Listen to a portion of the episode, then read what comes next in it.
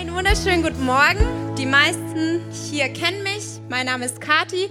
Für die, die mich nicht kennen, ich bin 24 Jahre alt und ich bin jetzt seit über einem Jahr im CLW. Ich freue mich sehr, dass ich heute Morgen dienen darf. Mein Thema wurde ja auch angesagt. Eigentlich mache ich es ganz gerne bei meinen Predigten so, dass ich erstmal die Leute raten lasse, was mein Thema ist. Aber es wurde bereits letzte Woche angesagt, dass mein Thema heute festhalten bedeutet loslassen. Und ich habe euch etwas mitgebracht zum Einstieg. Ich weiß nicht, ob ihr das alle sehen könnt, auch da auf der Empore. Das hier ist ein Schnuller. Ich weiß nicht, wie es euch geht. Ich liebe Babys. Wenn ich ein Baby sehe, geht mein Herz auf. Vielleicht ist es so ein Frauending. Vielleicht können aber auch die Männer, die schon bereits Väter sind, ein bisschen mehr damit fühlen, dass wenn sie Babys sehen, dann geht das Herz auf. Und jedes Baby hat so die Gewohnheit, einen Schnuller zu nuckeln. Vorher hat einer nach dem Gottesdienst gesagt, hey, es war bei mir der Finger. Bei manchen ist der Finger, bei manchen ist der Schnuller. Auf jeden Fall, in der Regel kommt eine Phase, wo die Babys etwas haben, was sie im Mund haben und daran festhalten oder sich festsaugen und festklammern. Und dann kommt eine Phase in jedem Leben von einem Baby. Das ist die Phase des Abgewöhnens von dem Schnuller. Also Eltern wissen ganz genau, was diese Phase bedeutet. Das heißt, das Kind muss jetzt lernen, ohne Schnuller klarzukommen. Das heißt, wenn das Baby weint, kann man nicht einfach wieder den Schnuller reinstecken und dann ist Ruhe, sondern jetzt heißt es, ohne Schnuller klarkommen. Und wenn man schon mal so mit einem Baby in Kontakt war und versucht hat, ihm einen Schnuller wegzunehmen, dann merkt man ganz schnell, die fangen dann an, ganz stark zu nuckeln, so dass man den nicht rausziehen kann. Oder wenn sie schon die ersten Zähnchen haben, dann beißen sie sich fest, klammern sich fest daran. Und wenn man trotzdem diesen Schnuller rauszieht, in der Regel folgt dann lautes Geschrei. Okay, und vielleicht ist es ja so, dass wir gewisse Dinge in unserem Leben haben, an denen wir so stark festhalten und so stark festbeißen. Und wenn diese Dinge uns weggenommen werden oder entrissen werden, dann löst es ganz viel Schmerz, ganz viel Geschrei, ganz viel Verletzung auch in uns aus. Und ich möchte heute mit uns darüber sprechen, was diese Dinge sein könnten. Ich habe euch ein Bild mitgebracht, nochmal von einem Baby. Ihr merkt schon, ich mag kleine Kinder. Genau, ich fand, dieses Bild zeigt so schön, wie dieses Kind sich an seinem Vater festklammert und festhält. Und wenn in der Umgebung irgendetwas passieren würde, wüsste sie ganz genau, ich kann an meinem Papa festhalten, ich kann ihm vertrauen und egal, was um mich herum passiert, ich kann an ihm festhalten und mein Vater wird alles regeln. So. Und ich habe mich gefragt, was sind Dinge in unserem Leben, an denen wir vielleicht festhalten. Ich glaube, eine Sache, an der wir festhalten können, sind Menschen, die wir sehr, sehr lieben. Das können Eltern sein, das können Kinder sein, Geschwister, Familie, Freunde, Partner. Also alle Menschen, die dir sehr am Herzen liegen, die dir wichtig sind, sind Menschen, an denen es passieren kann, dass wir an ihnen festhalten und manchmal vielleicht sogar ein bisschen zu sehr festhalten. Also es wird immer die Zeit im Leben kommen, wo wir gewisse Menschen, die uns sehr wichtig sind und die wir lieben, loslassen müssen. Das heißt, irgendwann müssen Eltern ihre Kinder loslassen. Genauso müssen aber auch Kinder ihre Eltern loslassen. Und so sind Menschen, die wir lieben, einfach Dinge, an die wir uns festklammern und festhalten. Oder vielleicht Dinge, die uns das Gefühl von Sicherheit verschaffen. Vielleicht ist es Geld, vielleicht sind es Versicherungen, vielleicht ist es aber unsere Rechte. Ich habe das Recht auf dies und jenes. Es kann sein, dass das Dinge sind, die das Gefühl von Sicherheit geben und du klammerst dich vielleicht an Dinge, oder vielleicht sind es sogar Menschen, die dir ein Gefühl von Sicherheit geben. Du klammerst dich an diese Dinge, die dir das Gefühl geben, sicher zu sein. Wir können festhalten und festklammern an Gefühlen. Das können Glücksgefühle sein, Erfolgserlebnisse, Leistungsdenken, manchen Menschen geht es erst richtig gut, wenn sie richtig viel geleistet haben, ja? Und sie klammern sich an dieses Gefühl, boah, ich muss viel schaffen, dann geht's mir gut. Oder vielleicht sind es aber Ängste oder Wut, Verletzung, Ablehnung. Das sind Gefühle, an denen es ganz leicht passieren kann, dass wir uns festklammern oder festhalten. Gedanken. Es kann sein, dass du Gedankenfestungen hast, die dir vielleicht nicht mal bewusst sind, aber die sind ganz fest in dir drin. Vielleicht entsprechen sie nicht mal der Wahrheit, aber sie sind so fest in deinem Kopf, dass du sie nicht loslassen kannst. Du klammerst dich daran. Vielleicht hat irgendjemand mal was in dein Leben gesprochen oder du hast etwas erlebt und diese Gedanken prägen dich über Jahre und sie sind schon wie eine Festung in deinem Kopf geworden und du hältst dich daran fest, weil du glaubst, es ist die Wahrheit. Vorstellungen und Erwartungen sind etwas, woran wir uns klammern können. Vielleicht bist du hier heute zum ersten Mal da und du denkst, die Leute sind hier richtig freundlich, die Christen, die müssen ein schönes Leben haben, die haben wahrscheinlich keine Probleme. Ich möchte dir sagen, das ist eine Vorstellung, die musst du loslassen. Das entspricht nicht der Realität.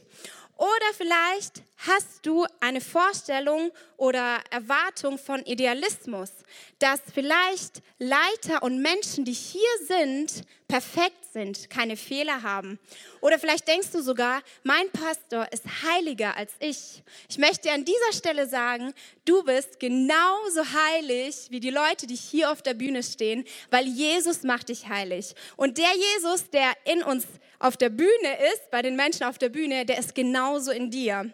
Und deswegen bist du genauso heilig wie die Menschen, die hier vorne stehen.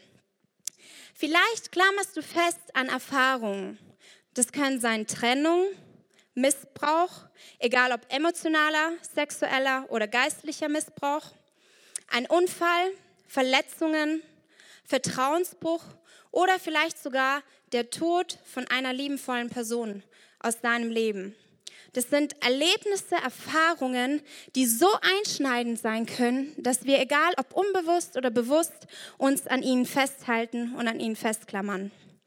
Oder vielleicht Scham und Schuld. Vielleicht hast du etwas in deinem Leben, wo du einen Fehler gemacht hast und der Feind kommt immer wieder zu dir und sagt, hey, erinnerst du dich an diesen einen Fehler? Erinnerst du dich? Ich möchte dich ermutigen, diese Scham und Schuld loszulassen, weil du musst nicht an ihr festhalten und dich an das Leben zu klammern. Vielleicht sind Träume und Wünsche das, woran du festklammerst. Das kann sehr positiv sein, an Träumen und Wünschen festzuklammern. Ja, sie können uns motivieren, vorwärts zu gehen, unsere Ziele zu erreichen. Aber manchmal kann es vielleicht uns auch ausbremsen, wenn es zum Beispiel Träume oder Wünsche sind, die nicht realisierbar sind und sie halten uns quasi davon weg, in unserem Leben vorwärts zu gehen. Dann kann es sein, dass diese Träume und Wünsche und das Festhalten an diesen Träumen und Wünschen uns eher ausbremst, als nach vorne zu gehen. Oder vielleicht hältst du an deinem Glauben und deinen Überzeugungen fest. Du kannst sagen, hey, dafür würde ich durchs Feuer gehen, das ist, was mich ausmacht und daran halte ich fest. Es kann sein, dass wir an Dingen bewusst, aber auch unbewusst festhalten. Aber egal, ob es bewusst ist oder nicht bewusst, ich möchte euch an dieser Stelle ermutigen, euch Gedanken zu machen, was ist es in meinem Leben, woran ich festhalte? Und ist es vielleicht an der Zeit, bestimmte Dinge loszulassen? Loslassen. Warum oder wozu sollten wir überhaupt bestimmte Dinge loslassen? In erster Linie glaube ich, dass Loslassen dir und mir ganz persönlich am meisten dient. In der Psychologie ist bewiesen, dass es für einen Menschen ungesund ist, wenn er gewisse Dinge nicht loslässt, die losgelassen werden müssten. Eine Psychologin hat geschrieben, nicht loslassen bedeutet, dass wir in einer Situation verharren, die unseren seelischen und körperliche Gesundheit schaden und oder uns daran hindern, unsere Fähigkeiten auszuschöpfen. Zusammengefasst bedeutet das, Wenn du nicht loslassen kannst, eine Sache, die du loslassen solltest in deinem Leben, dann schadet es sowohl deiner Seele als auch auf Dauer deinem Körper und es hält dich davon ab, das zu tun oder auszufüllen, wofür du eigentlich bestimmt warst. Also das, wofür du eigentlich bestimmt warst, auszufüllen, geht nicht, wenn du nicht loslässt. Und vielleicht denkst du, ja, Psychologie, das ist alles Theorie und Quatsch. Ich möchte sagen, es ist nicht so. Ich habe euch ein Beispiel mitgebracht, um das euch zu verdeutlichen. Letzte Woche hatten wir einen Heilungsgottesdienst und wer da war, hat gehört, dass Mario einen Eindruck hatte, dass es eine Person gibt, die Probleme hat mit der Atmung. Und danach durfte ich hier vorne beten und diese Person kam auf mich zu und sie hat zu mir gesagt, hey, ich war in der Vergangenheit in einer Beziehung, die mir richtig schlecht getan hat. Und seit ich in dieser Beziehung war, habe ich Probleme mit der Atmung. Wenn ich spreche bei Vokalen, schnürt's mir die Luft ab. Also quasi hier die Atemwege, dann hat er nicht genug Luft, um gewisse lokale Vokale auszusprechen. Und das war für mich nochmal so ein Zeichen, hey, das ist wirklich Realität. Nicht loslassen kann deinen seelischen und deinen gesundheitlichen Zustand schaden. Deswegen ist es so wichtig und tut es dir gut, loszulassen. Loslassen befähigt dich, am Willen Gottes für dein Leben festzuhalten. In Matthäus 26, 39 ist die Bibelstelle, wo Jesus im Garten Gethsemane sitzt und mit seinem Vater spricht, bevor er quasi gekreuzigt wird. Und da sagt Jesus, mein Vater, wenn es möglich ist, lass diesen bitteren Kelch an mir vorübergehen, aber nicht wie ich will, sondern wie du willst. Was sehen wir an dieser Stelle? Jesus wusste ganz genau, er hatte einen eigenen Willen. Sein Wille war, hey, bitte lasst es nicht passieren. Können wir nicht irgendwie das anders machen? Die Engel kommen und alles und überhaupt. Aber er wusste, ich habe einen bestimmten Auftrag. Und er wusste, Gott weiß ganz genau, was er macht. Auch wenn es sich für mich gerade nicht danach anfühlt, auch wenn es unglaublich schwierig ist für mich, ich weiß, ich habe einen Vater, der hat einen Auftrag für mein Leben und in diesem Moment war er bereit zu sagen, ich lasse los von meinem Willen und ich halte fest an Gottes Willen. So hat er gesagt, nicht mein Wille, sondern dein Wille geschehe. Das heißt, Jesus wusste ganz genau, dass er einen Auftrag hat, dass Gott einen Willen für sein Leben hat. Und auch an anderen Stellen, ganz oft können wir beobachten, dass Jesus so oft direkt losgelassen hat. In Situationen, wo man gemerkt hat, hey, das war für ihn so einfach, weil er wusste, warum er da war. Er wusste, wofür er gelebt hat. Deswegen war das für ihn auch so nicht immer einfach, aber deswegen hat er losgelassen. Ich glaube nicht, dass es für ihn einfach war, ans Kreuz zu gehen. Ich glaube auch bei diesem Gebet, hat man ganz klar gesehen, es war nicht leicht, loszulassen. Und dennoch hat er sich entschieden, loszulassen und daran festzuhalten. Oder eine andere Geschichte aus der Bibel. Bestimmt kennt jeder von euch Josef, seine Geschichte, wo Gott ihm einen Traum gegeben hat, dass seine Brüder sich vor ihm verneigen werden. Aber es passiert genau das Gegenteil. Seine Brüder verkaufen ihn. Er kommt nach Ägypten. Sein Leben sieht ganz anders aus als das, was Gott ihm versprochen oder verheißen hat. Und dennoch haltet Josef fest an dem, was Gott ihm zugesprochen hat und glaubt daran, dass diese Verheißung umgesetzt wird. Wisst ihr, ich habe mich gefragt, was wäre gewesen oder wie wäre diese Geschichte ausgegangen, wenn Josef nicht bereit gewesen wäre, seine Verletzung und seinen Groll gegen seine Brüder loszulassen. Ich glaube, diese Geschichte wäre ganz anders ausgegangen. Vielleicht wäre die Verheißung niemals für Josef sein Leben eingetreten. Wir können erst an etwas festhalten, wenn wir etwas anderes losgelassen haben. Als ich mich mit dem Begriff loslassen auseinandergesetzt habe, bin ich darauf gestoßen, dass Freilassen und Freigeben Synonyme für das Wort Loslassen sind. Ich habe euch ein Bild mitgebracht. Ihr könnt da sehen, da ist ein Gewicht, das ist quasi diese Sache in deinem Leben, die vielleicht dich runterzieht, weil es schon längst an der Zeit gewesen wäre, diese Sache loszulassen, aber dennoch halten wir daran fest. Und in dem Moment, wo wir loslassen und diese Schere quasi die Schnur durchschneidet, ist dieser Luftballon frei.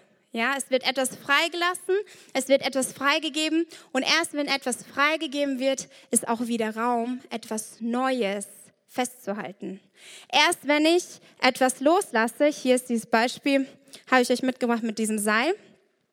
Wenn wir an etwas festhalten, ja, und wir ziehen daran und auf Langfrist, wenn wir an etwas ziehen, hat jemand schon mal Tauziehen gemacht, so mit dem Seil, ja. Auf Langfrist tut es ganz schön weh an der Hand, ne? Danach ist alles rot und blutig. Und wenn wir so an einer Sache festhalten, die uns runterzieht, wie auf diesem Bild, ja, ein Gewicht, das uns runterzieht, dann tut es auf Langfrist weh. Erstens und zweitens, unsere Hand ist beschäftigt, sie ist voll. Ja, wir halten ja an was fest.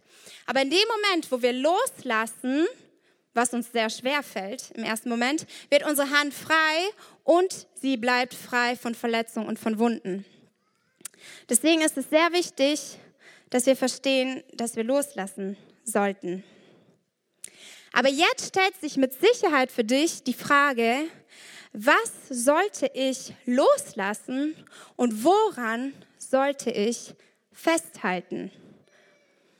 Ich glaube, dass es ein Thema in der Bibel gibt, wo Festhalten und Loslassen extrem wichtig sind und zusammenkommen. Und ich glaube, dass dieses Thema die Jüngerschaft, die Nachfolge von Jesus Christus ist. Jesus nachzufolgen bedeutet festhalten und loslassen zugleich. Gottes Wille für dein Leben in erster Linie ist, dass du lebst. Mit Sicherheit hat Gott für jeden Einzelnen von uns eine bestimmte Berufung, Begabung, die er möchte, die wir ausleben, für ihn einsetzen. Ja, das ist alles wahr, aber in erster Linie ist sein Wille für dein Leben, dass du lebst. Das ist der Grund, warum er seinen Sohn gegeben hat, damit er für unsere Schuld stirbt und aufersteht, damit wir durch ihn ewiges Leben haben können. Das heißt, Gottes Wille für dein Leben ist, dass du lebst. Und wenn ich sage, Gottes Wille für dein Leben ist, dass du lebst, dann meine ich nicht, wenn du Leben hörst, vielleicht woran du denkst. Vielleicht denken die Jugendlichen so, ja, Leben, ne, wenn man hört so, dein Leben, Gott möchte, dass du lebst. Vielleicht denken die Jugendlichen dann so, oh ja, Gott möchte, ne, dass ich mein Leben lang Urlaub mache, dass ich nicht zur Schule gehe, dass ich mein Leben genieße, dass es mir gut geht. Das ist hier nicht mit Leben gemeint. Oder wenn vielleicht ältere Leute hören diesen Begriff Leben, dann denken die vielleicht an Arbeiten, Essen, Schlafen. Dieses Leben meine ich hier nicht, sondern ich möchte mit euch in die Bibel schauen, was sie uns sagt, was Leben bedeutet. Johannes 14,6, da steht, und da spricht Jesus, ich bin der Weg und die Wahrheit und das Leben. Niemand kommt zum Vater als durch mich. Das bedeutet, Jesus ist das Leben. Und ich möchte dich heute Morgen ermutigen, an Jesus als Leben festzuhalten. Halte fest am Leben. Gott, sein Wille ist, dass du lebst. Und damit meine ich nicht, dass du lebst, dass du arbeitest, dass du schläfst. Ja, das sind Dinge, die du tun möchtest und musst und die zu deinem Leben gehören. Aber ich meine, halte fest am Leben, das Jesus Christus ist. Wo du sagen kannst, egal was passiert, dieses Leben ist ewiglich. Jesus wird nie vergehen. Ich kann an ihm festhalten. Deswegen möchte ich dich ermutigen, an ihm festzuhalten. Leben bedeutet loslassen. Um Jesus nachzufolgen und an ihm festzuhalten, kostet es uns, dass wir etwas loslassen. Ich möchte mit euch aus der Bibel lesen über den reichen Jüngling. Das steht in Markus 10, ab Vers 17. Könnt ihr eure Bibeln aufschlagen, wenn ihr möchtet. Ich lese aber nochmal für euch von hier vorne vor. Und da steht, und als er auf dem Weg hinausging, lief einer herzu, fiel vor ihm auf die Knie und fragte ihn: Guter Meister, was soll ich tun, um das ewige Leben zu erben? Jesus aber sprach zu ihm: Was nennst du mich gut? Niemand ist gut als Gott allein. Du kennst die Gebote. Du sollst nicht Ehe brechen, du sollst nicht töten, du sollst nicht stehlen, du sollst nicht falsches Zeugnis reden, du sollst nicht rauben, du sollst deinen Vater und deine Mutter ehren. Er aber antwortete und sprach zu ihm: Meister, das alles habe ich gehalten von meiner Jugend an. Da blickte ihn Jesus an, gewann ihn lieb und sprach zu ihm: Eines fehlt dir. Geh hin, verkaufe alles, was du hast, und gib es den Armen. So wirst du einen Schatz im Himmel haben. Und komm, nimm das Kreuz auf dich und folge mir nach. Er aber wurde traurig über dieses Wort und ging betrübt davon, denn er hatte viele Güter. In dieser Geschichte, wenn man diese Geschichte hört, dann denkt, also aus meiner Sicht, denke ich erstmal, krasser Mann. Er hat gesagt, er hat alle Gebote gehalten von seiner Jugend an. Also wenn man das so, also wenn ich das höre, dann denke ich so, boah, Respekt. Das ist gar nicht so einfach, ne? Und dann würde man ja denken, Jesus sagt so, ja, High Five, check, du hast es geschafft. Du wirst natürlich ins Reich Gottes eingehen. Und dann sagt Jesus, hey, eines fehlt dir noch. Und er sagt es fast so, als wäre es noch eine Kleinigkeit. Aber für diesen reichen Jüngling war das keine Kleinigkeit. Er hat gesagt, hey, geh hin und verkaufe alles, was du hast. Und dieser reiche Jüngling konnte das nicht tun, weil er an diesem Geld gehangen hat. Sein Herz hat an diesem Geld gehangen. Und Jesus in den Versen danach beschreibt Jesus, wie schwer es ist, für einen Reichen ins Reich Gottes einzugehen. Und ich glaube, hier muss es gar nicht um Geld gehen. Aber das ist ein so gutes Beispiel für uns, was es bedeutet, Jesus nachzufolgen.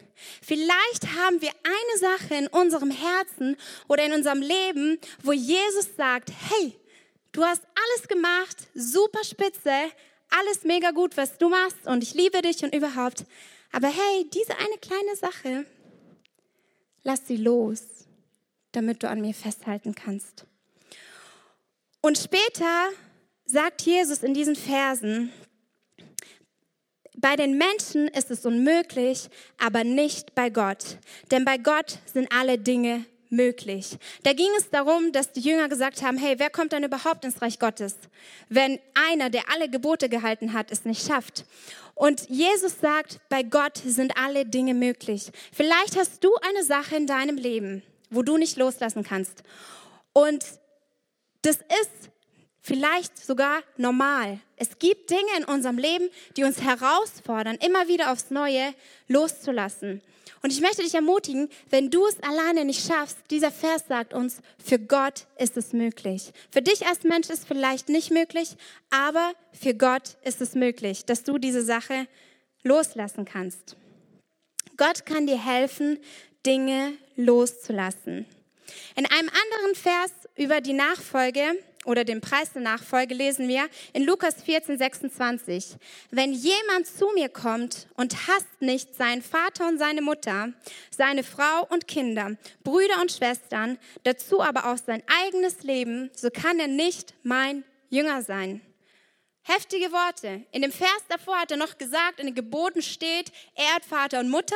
Jetzt sagt er, wenn jemand nicht hasst seine Eltern, seine Frau, seine Kinder.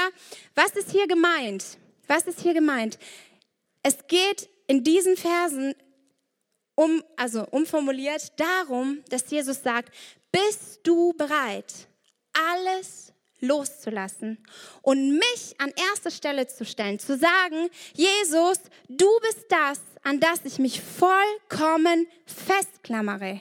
Und egal was passiert, egal was um mich herum passiert, egal was ich loslassen muss, ich werde mich an dir festhalten und ich werde an dir festklammern, mich an dich festklammern. Ich bin bereit, alles loszulassen. Es steht auch sein eigenes Leben, auch mein Willen, auch meine Wünsche bin ich bereit loszulassen. Das heißt nicht, wenn du dich entscheidest, an Jesus festzuhalten und ihm nachzufolgen, dass dein Leben schlecht wird, sondern Jesus kennt deine Wünsche. Jesus weiß, was du möchtest. Aber in dem Moment, wo du dich entscheidest, an ihm festzuhalten, da hat er die höchste Priorität und dann wird er die Dinge in deinem Leben zu deinem Besten dienen lassen. Auch wenn du das vielleicht im ersten Moment nicht siehst.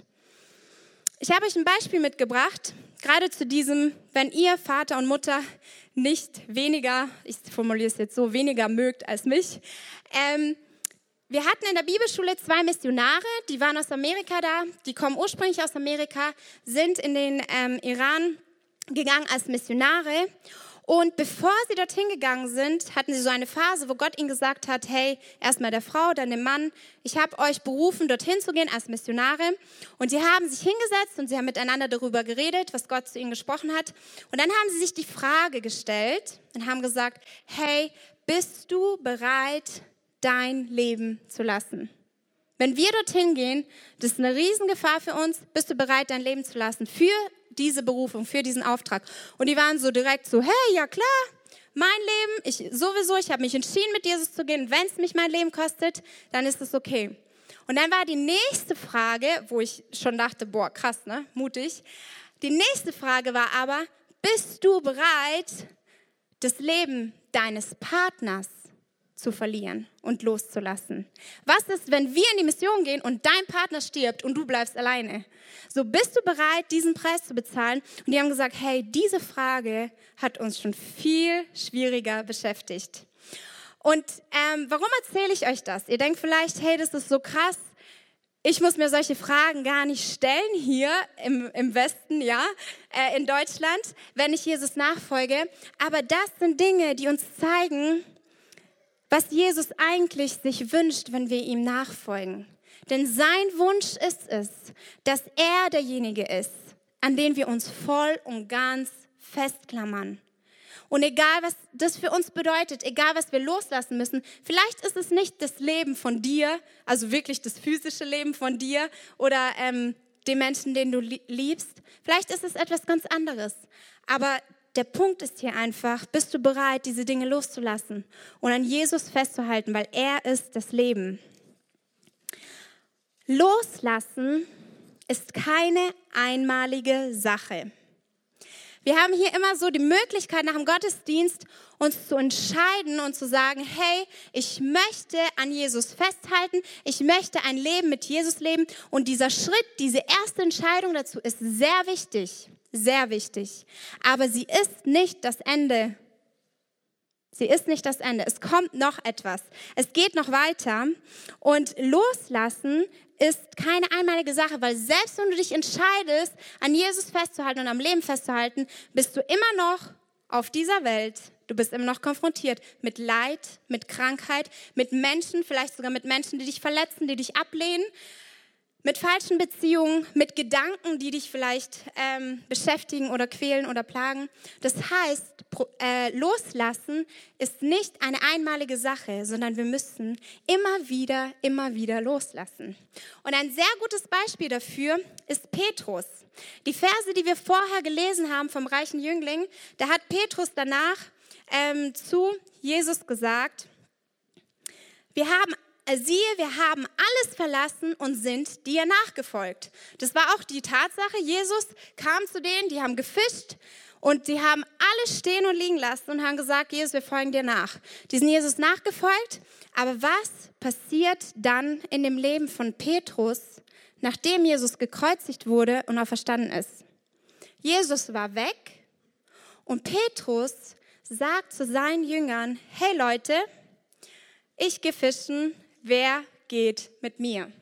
Wer geht mit mir? Und die Jünger waren so, ja klar, ne? Wir müssen was machen, wir müssen uns irgendwie um die Runden kriegen und fischen, wir brauchen Essen, wir können es vielleicht die Fische verkaufen und davon leben. Also gehen die zurück zum Fischen und die angeln die ganze Nacht, fangen keinen einzigen Fisch. Ganz schön frustrierend, oder? Und plötzlich sehen sie einen Mann am Ufer, der ihnen sagt, werft eure Netze auf der anderen Seite aus vom Boot. Eigentlich eine Geschichte, die den Jüngern schon mal passiert ist. Die haben aber noch nicht ganz so geschnallt, hey, dass das Jesus ist. Die haben es trotzdem gemacht und plötzlich hatten sie im Netz 153 Fische. Und Petrus erkennt, hey, das muss Jesus sein, weil das kennen wir doch, schwingt zum Ufer und dann hat Jesus da schon so ein Frühstück vorbereitet und fängt ein Gespräch an mit Simon Petrus, das wir vielleicht alle kennen. Das möchte ich euch vorlesen. Da steht, Simon, Sohn des Jonas, in Johannes 21, 15, falls jemand nachlesen möchte. Simon, Sohn des Jonas. Liebst du mich mehr als diese? Er spricht zu ihm, ja, Herr, du weißt, dass ich dich lieb habe. Er spricht zu ihm, weide meine Lämmer. Wiederum spricht er zum zweiten Mal, Simon, Sohn des Jonas, liebst du mich? Er antwortete ihm, ja, Herr, du weißt, dass ich dich lieb habe. Er spricht zu ihm, hüte meine Schafe. Und das dritte Mal fragt er ihn, Simon, Sohn des Jonas, hast du mich lieb? Da wurde Petrus traurig, dass er ihn das dritte Mal fragte, hast du mich lieb? Und er sprach zu ihm, Herr, du weißt alle Dinge, du weißt, dass ich dich lieb habe. Jesus spricht zu ihm, weide meine Schafe.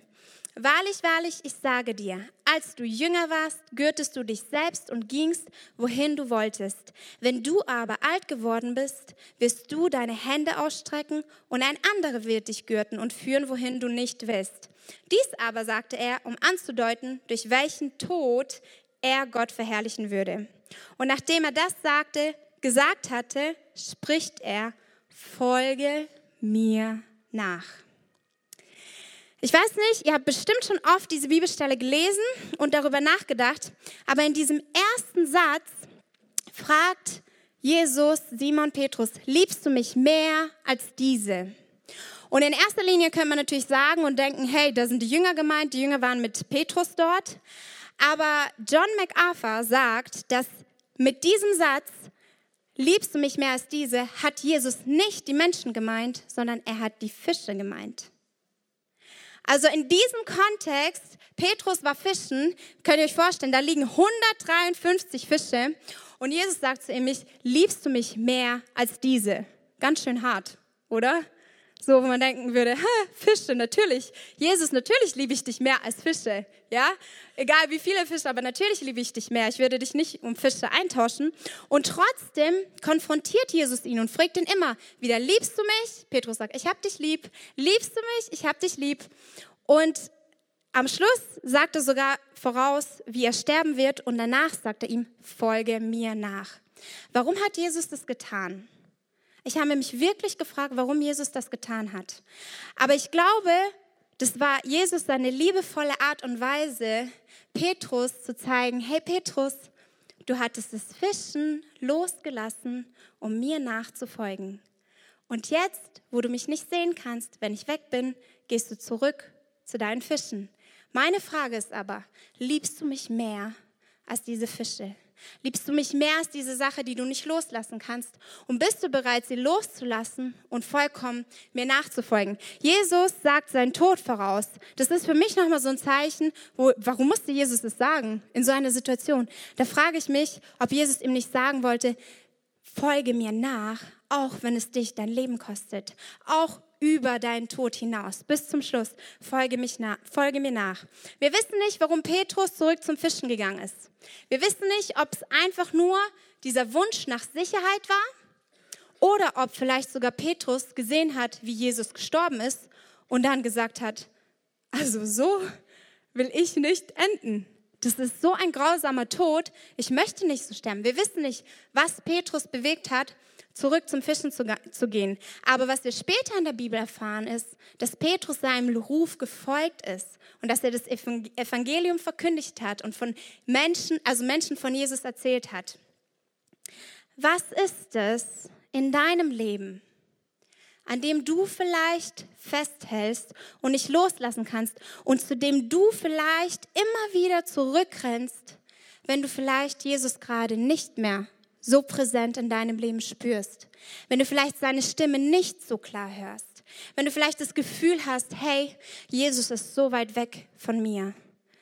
Gibt es eine Sache in deinem Leben, wo du versuchst, dich dann in diesen Momenten dran zu klammern und zu sagen, hey, ich halte mich fest an dieser Sache, egal warum, vielleicht gibt sie mir Sicherheit, vielleicht weiß ich in diesem Moment, das ist das, woran ich festhalten kann. Ich möchte dich ermutigen, dir diese Frage zu stellen. Und ich möchte dich ermutigen, zu verstehen, dass dieses Loslassen ein Prozess ist. Du wirst nicht perfekt sein. Das erwartet Jesus auch nicht. Er erwartet nicht, dass du sagst, ich lasse jetzt los und dann habe ich für immer losgelassen. Er hat Petrus auch nicht verurteilt. Er hat nicht gesagt, hey Petrus, warum bist du zum Fischen zurückgegangen? Hast du es nicht geschnallt?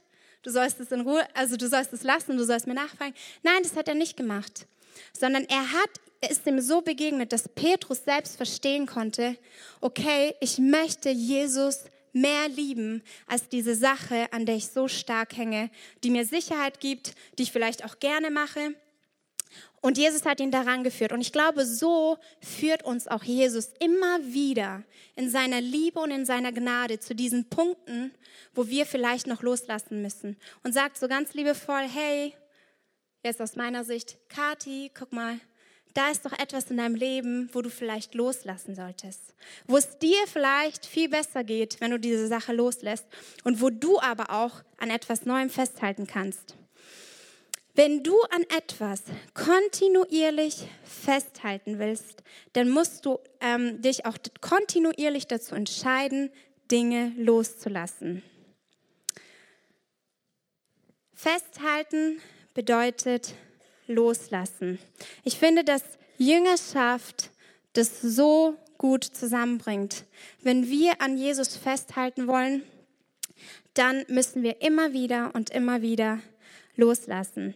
Vielleicht hast du sogar Bereiche in deinem Leben, wo du sagst, hey, da würde ich ganz gerne loslassen. Ich würde gern sagen, ich habe keine Lust drauf.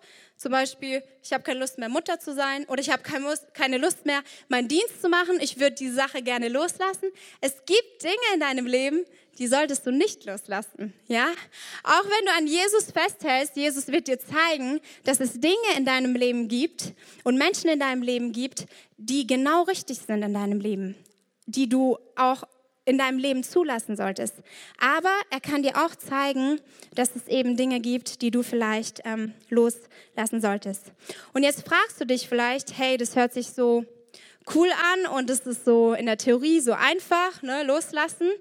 Ich weiß, das ist eine Sache, die fällt manchen Leuten viel einfacher loszulassen, aber manchen einfach viel schwieriger. Und ich habe mich gefragt, warum? Warum fällt es manchen Menschen leichter loszulassen als anderen Menschen? Und ich glaube, dass ein wichtiger Punkt Vertrauen ist. Um loszulassen, müssen wir vertrauen können. Ich habe mich gefragt, warum konnte Jesus so leicht loslassen? Weil er wusste, dass er der Sohn Gottes ist, weil er wusste, ich kann meinem Vater vertrauen, dass das, was er tut, besser ist als das, was ich in diesem Moment möchte. Und ich möchte dich ermutigen, es ist nicht einfach, von gewissen Dingen loszulassen. Aber ich möchte dich ermutigen, dass du dich danach ausstreckst, Gott zu vertrauen und immer wieder an diesen Punkt zu kommen und zu sagen, hey Gott, vielleicht verstehe ich das nicht. Vielleicht würde ich so gerne mich jetzt festklammern, aber hilf du mir doch loszulassen. Hilf du mir doch, dir zu vertrauen und zu wissen, dass du etwas Besseres für mich hast. Vielleicht bist du hier und du sagst, hey, das hört sich alles super an. Ich möchte mich für diesen Jesus entscheiden. Ich möchte mich für dieses Leben entscheiden. Vielleicht hast du dich noch nie bewusst in deinem Leben entschieden, an Jesus festzuhalten. Vielleicht hast du dich noch nie entschieden und hast noch nie gesagt, Jesus, ich möchte dir nachfolgen. Vielleicht klopft Jesus gerade an dein Herz und sagt so wie zu Petrus, hey, folge mir nach. Folge mir nach. Wir wollen dir jetzt die Möglichkeit geben, einfach während wir in dieser Haltung des Gebets sind, dass du ein Zeichen setzt für dich und für Gott. Wenn du diese Person bist und du sagst, hey, ich möchte an Jesus, an dem Leben festhalten. Ich möchte, dass er mich frei macht von meiner Schuld, weil er ist für deine Schuld gestorben. Dann darfst du jetzt deine Hand heben als ein Zeichen zu ihm und einfach zeigen, hey Jesus, ich möchte mich für ein Leben mit dir entscheiden. Danke für deine Entscheidung. Jesus sieht deine Hand. Wenn hier jemand ist, wir lassen dir noch ein bisschen Zeit. Wenn Jesus jetzt an dein Herz klopft und sagt, hey, folge mir nach, ich bin da, ich warte auf dich, darfst du jetzt als ein Zeichen deine Hand heben und sagen, Jesus, ich wähle dich, ich halte fest am Leben, du bist das Leben.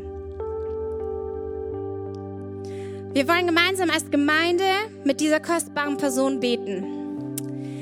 Vater im Himmel, danke, dass du mich liebst. Danke, dass du dich für mich entschieden hast. Herr Jesus Christus, du bist für mich gestorben und auferstanden. Vergib mir meine Schuld.